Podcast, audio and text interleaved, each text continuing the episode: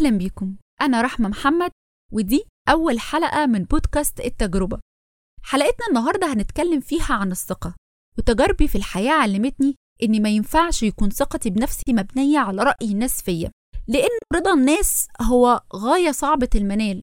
مش بس كده مش كل حد هيقول لنا كلمة هيبقى صادق في كلامه ولا مشاعره ومش كل الناس بتقول لنا كلام بغرض إن هي تنصحنا. بالعكس في كتير بيقول لنا الكلمة علشان خاطر هو ما بيحبناش أو هو بيحقد علينا بس عشان هو مش عارف يبقى زينا فيعمل إيه بقى؟ يقرر إن هو يكسر مقادفنا زي ما أهلنا بتقول اتعلمت إنه ما ينفعش أدي الثقة التامة لحد يعني إيه؟ يعني أنا أحبك يعني أنا أتمنى لك الخير يعني أنا أقف جنبك بس في نفس الوقت يبقى عندي كده حاجة بتقولي ده ممكن يحصل منه ردة فعل غير متوقعة خالص خلي بالك الشخص ده ممكن في أي وقت ما يبقاش موجود لأي سبب من الأسباب غير مبرر.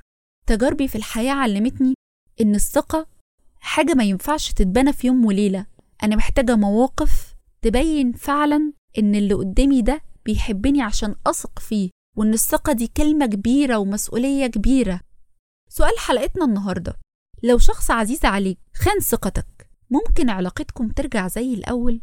أنا بعت السؤال ده لأقرب الناس ليا ولصحابي ولأهلي ولإخواتي. وفي التجربة هشارككم رأيهم. فكل حلقة هنقول رأي راجل واتنين ستات. وفي آخر الحلقة هقول لكم رأيي الشخصي. ألف ح كان رده. لا طبعا. الخيانة ملهاش علاج. أما بقى ميم ألف قالت حسب اللي أنا بكلمه وكنت واثقة فيه. على حسب العشرة يا بنتي. لو يستاهل فاديله فرصة والتانية والتالتة. أما لو ما يستاهلش خلاص. سين ميم كان ردها واضح. لأ اللي ما كانش قد الثقة من الأول فيشوف له طريق تاني. أما بقى لو هتسألوني عن رأيي أنا الشخصي هقول لكم صعب بس مش مستحيل. لأن ده بيختلف على حسب درجة الحب والتعلق اللي بين الاتنين. يعني في ناس للأسف زي ما قلت لكم في أول الحلقة بتبقى ثقتهم مبنية على رأي الناس فيهم. وعلى وجود شخص معتمدين عليه اعتماد تام في كل شيء.